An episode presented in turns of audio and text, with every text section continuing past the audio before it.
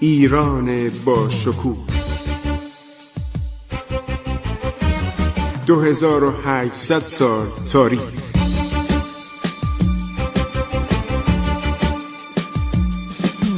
عبور از تاریخ.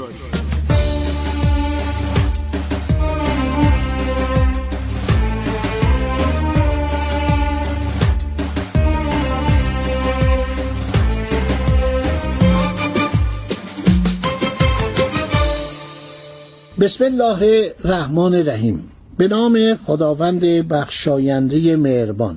شنوندگان عزیز، من خسرو معتز هستم. در برنامه عبور از تاریخ با شما قسمت‌های تاریک‌تری از تاریخ ایران رو که کمتر شاید بهش توجه شده بازگو می‌کنم. یک قسمت‌هایی هستش تقریباً در سایه قرار داره، مثلا دولت بایندوریه یا دولت بارانیه.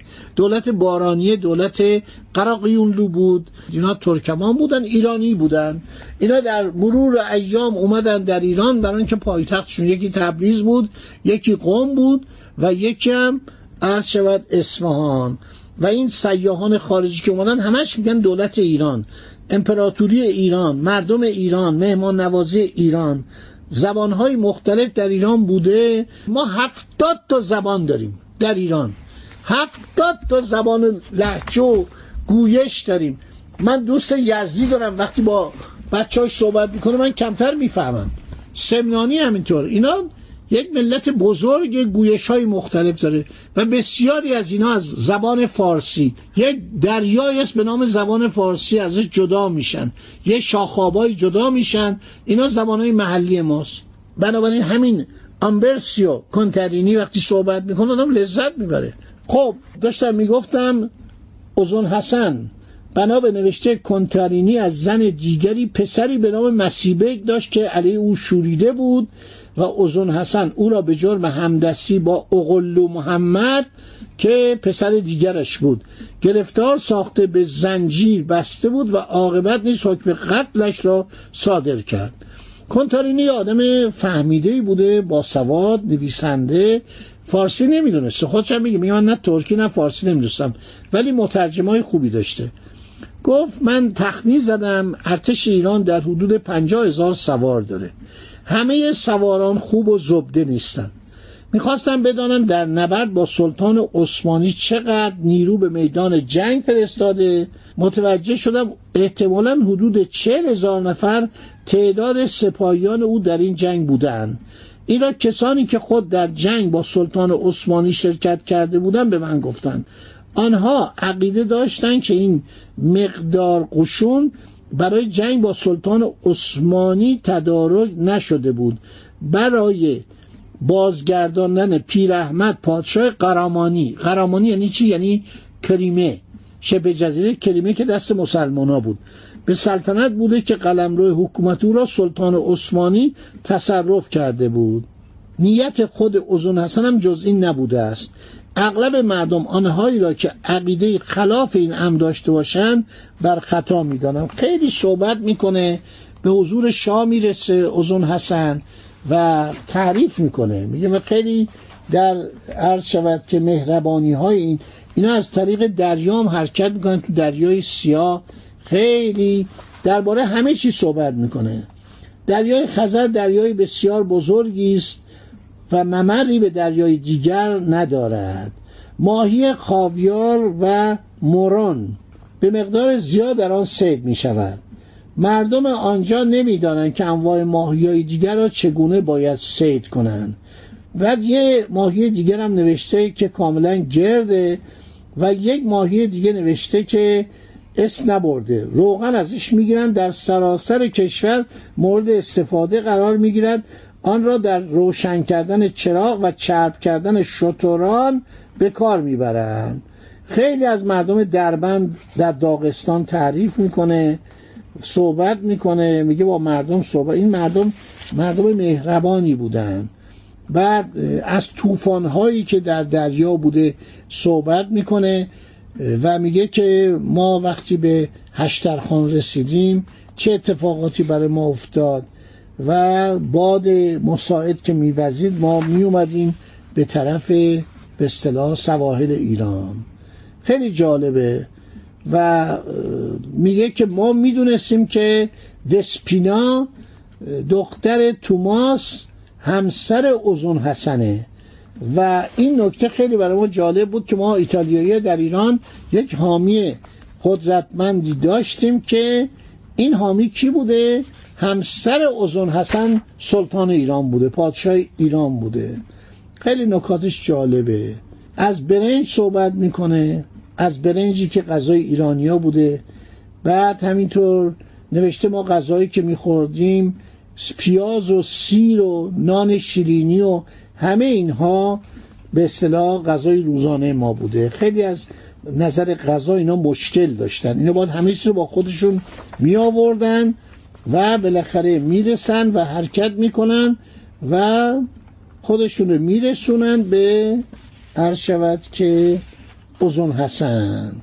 حالا این دیدار اینا با اوزون حسن خیلی جالبه و سفرنامهش خیلی وقتی برمیگرده مفصل تره. این خیلی نکته جالبه، این موقعی که برمیگرده سفرنامهش خیلی مفصله.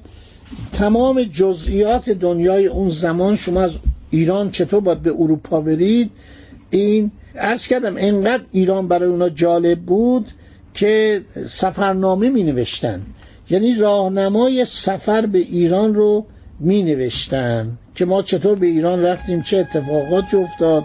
بعد ایشون به حضور اوزون حسن میرسه، اوزون حسن خیلی مهربانی بهشون میکنه، خیلی با احترام از اون نام میبره.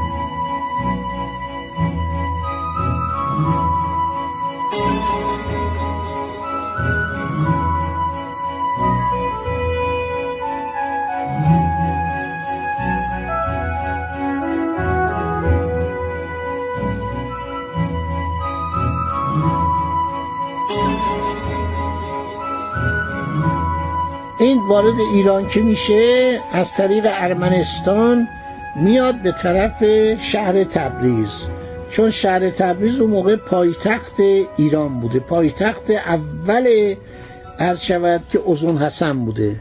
در اونجا نمیتونه به حضور شاه برسه، یعنی اوزون حسن در مأموریت بوده و اینها خودشون رو به پسر اوزون حسن معرفی میکنن.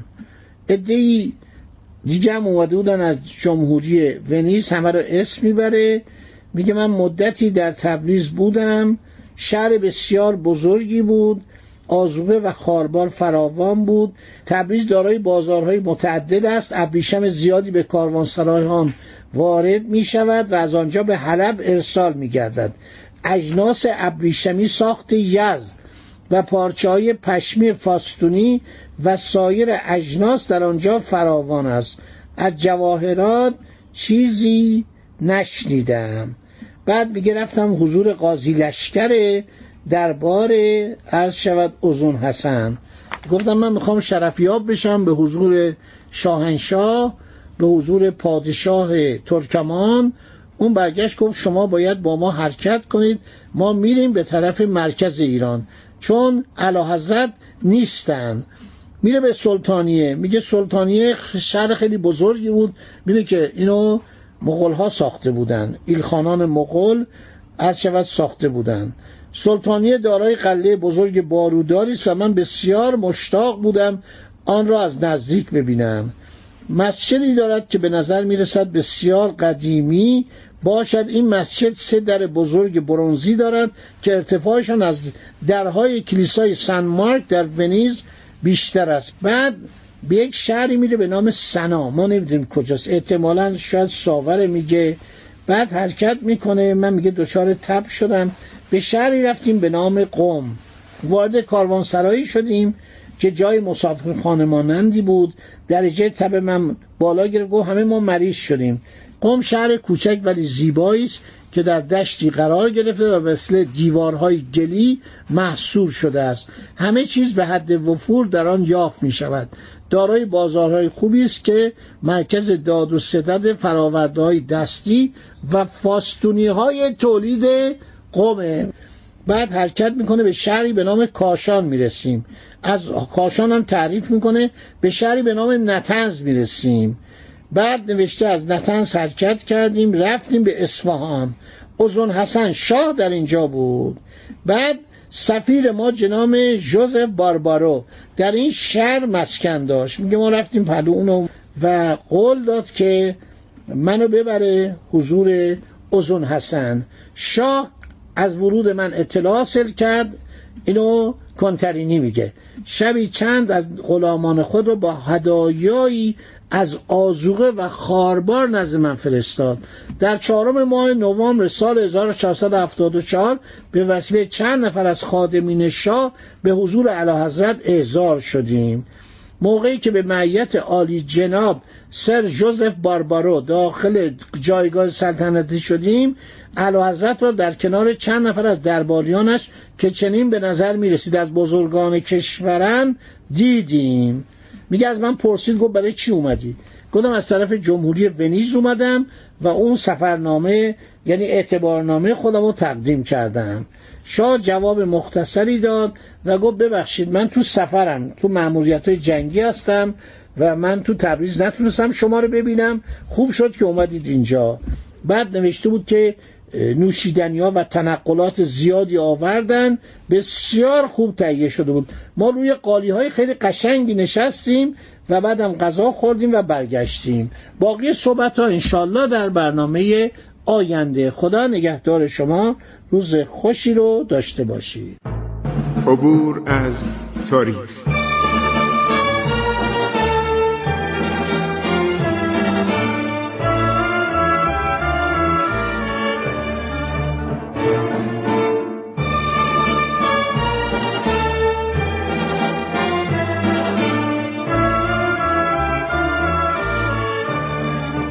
ایران با شکوه، دو هزار و هشتصد سال تاریخ. سرگذشت ایران ما به روایت خسرو معتز.